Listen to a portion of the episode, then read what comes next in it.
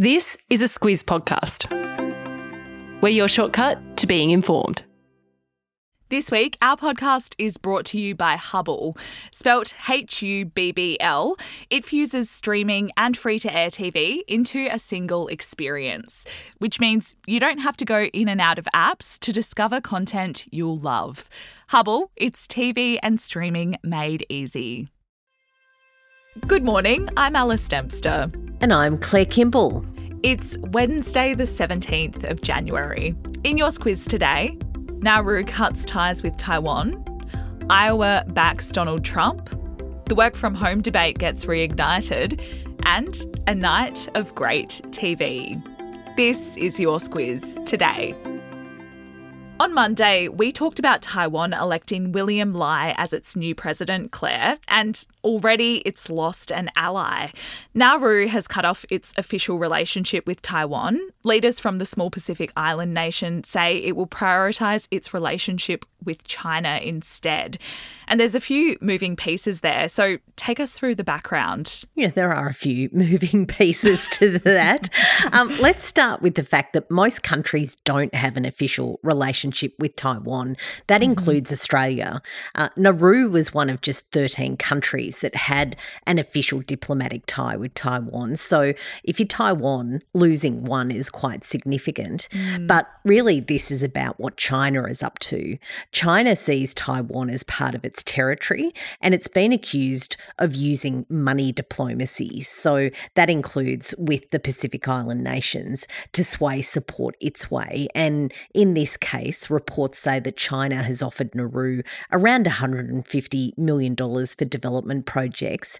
And that's seen Nauru walk away from Taiwan and declare it an unalienable part of China's territory. And in the past, we've talked about the Solomon Islands and its growing relationship with China. That was something that alarmed Australian officials a couple of years ago when they agreed to do a lot more together, including with China's military. So there was a focus yesterday on what Australia's response to this latest development would be. And our Minister for the Pacific, Pat Conroy, was as cool as a cucumber. Mm. He says that it was a decision by the sovereign government of Nauru and that our officials were notified ahead of time. He also said that Australia has excellent relationships with Nauru and other Pacific Island nations, whether they recognise Taiwan or prefer to side with China. The Albanese government is putting a lot of effort into firming up relationships in the region. They promised to do that at the election, and reports say that that includes talks with Nauru about how we can best support them with things like climate change. And another interested party in the region is the US. It was not as okay with the development as Australia seems to be. The White House has vowed to deepen and expand its engagement with Taiwan, and it's also called Nauru's decision disappointing. Claire, I know you were keenly watching the results come through from the Republican caucuses yesterday. That was the first vote on the party's presidential candidate.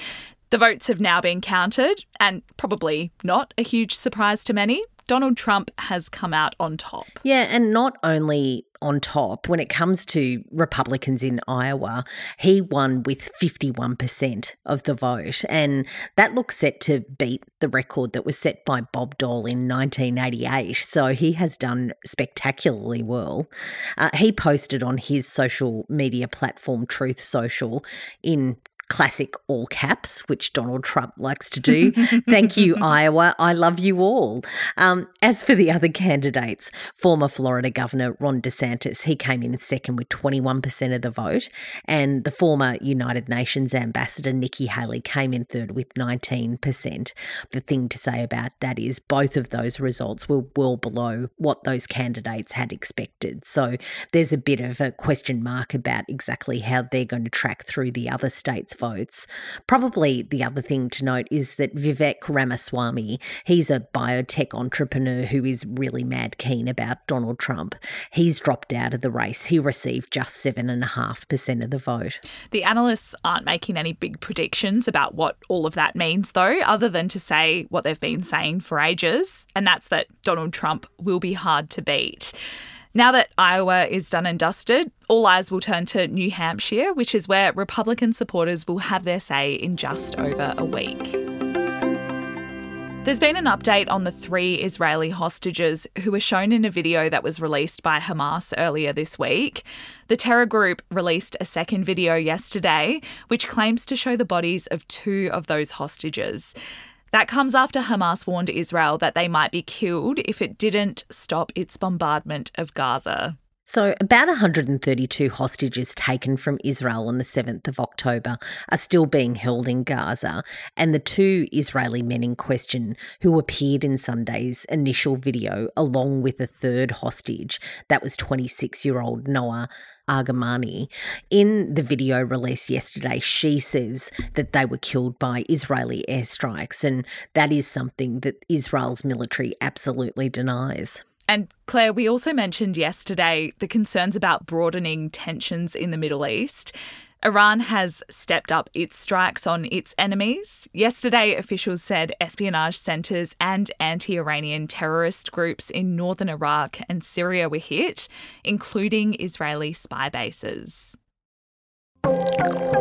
We talk a lot about cybercrime and hacking because almost every day there seems to be some breaking news about another big data breach.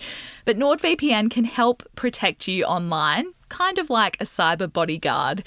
It protects your personal and sensitive data while you're online to stop it from falling into the wrong hands.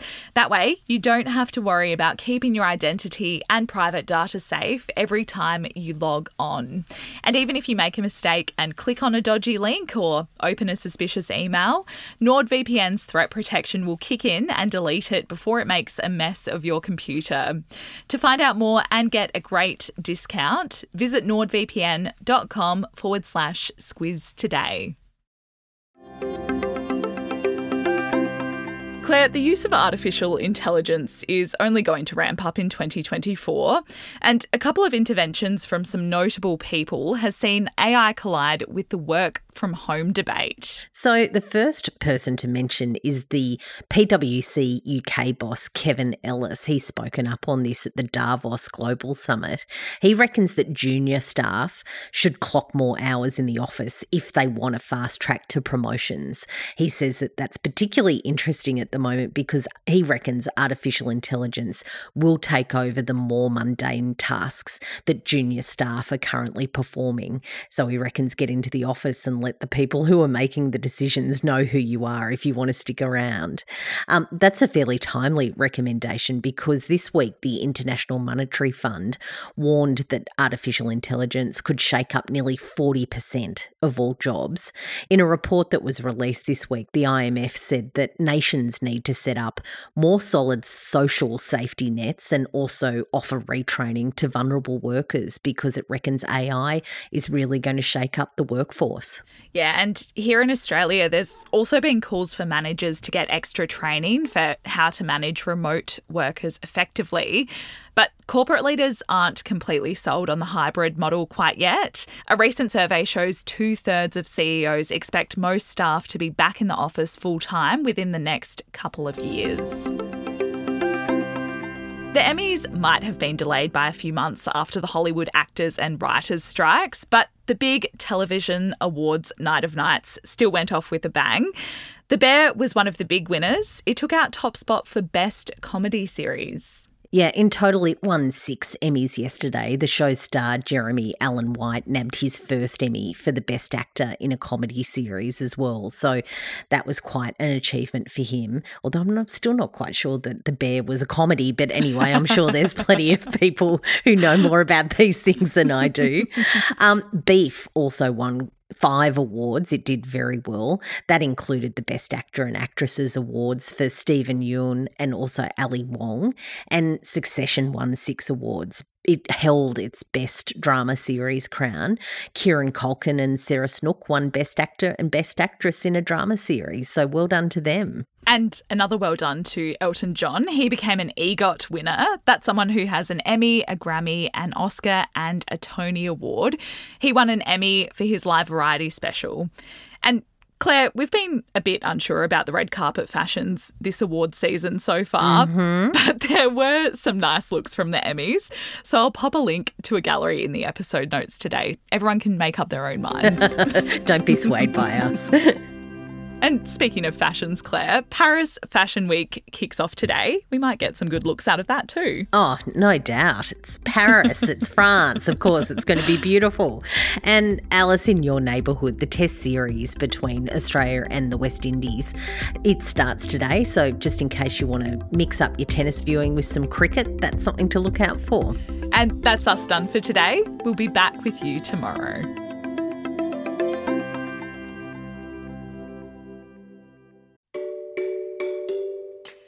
Hi there, it's Bryce from Squiz Kids, the daily news podcast for small people. March is Women's History Month, and we're celebrating over on our socials.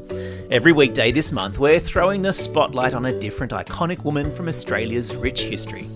Follow us on Instagram via the handle at SquizKids to learn the backstories of some incredible Aussie women, and together, honour their legacies.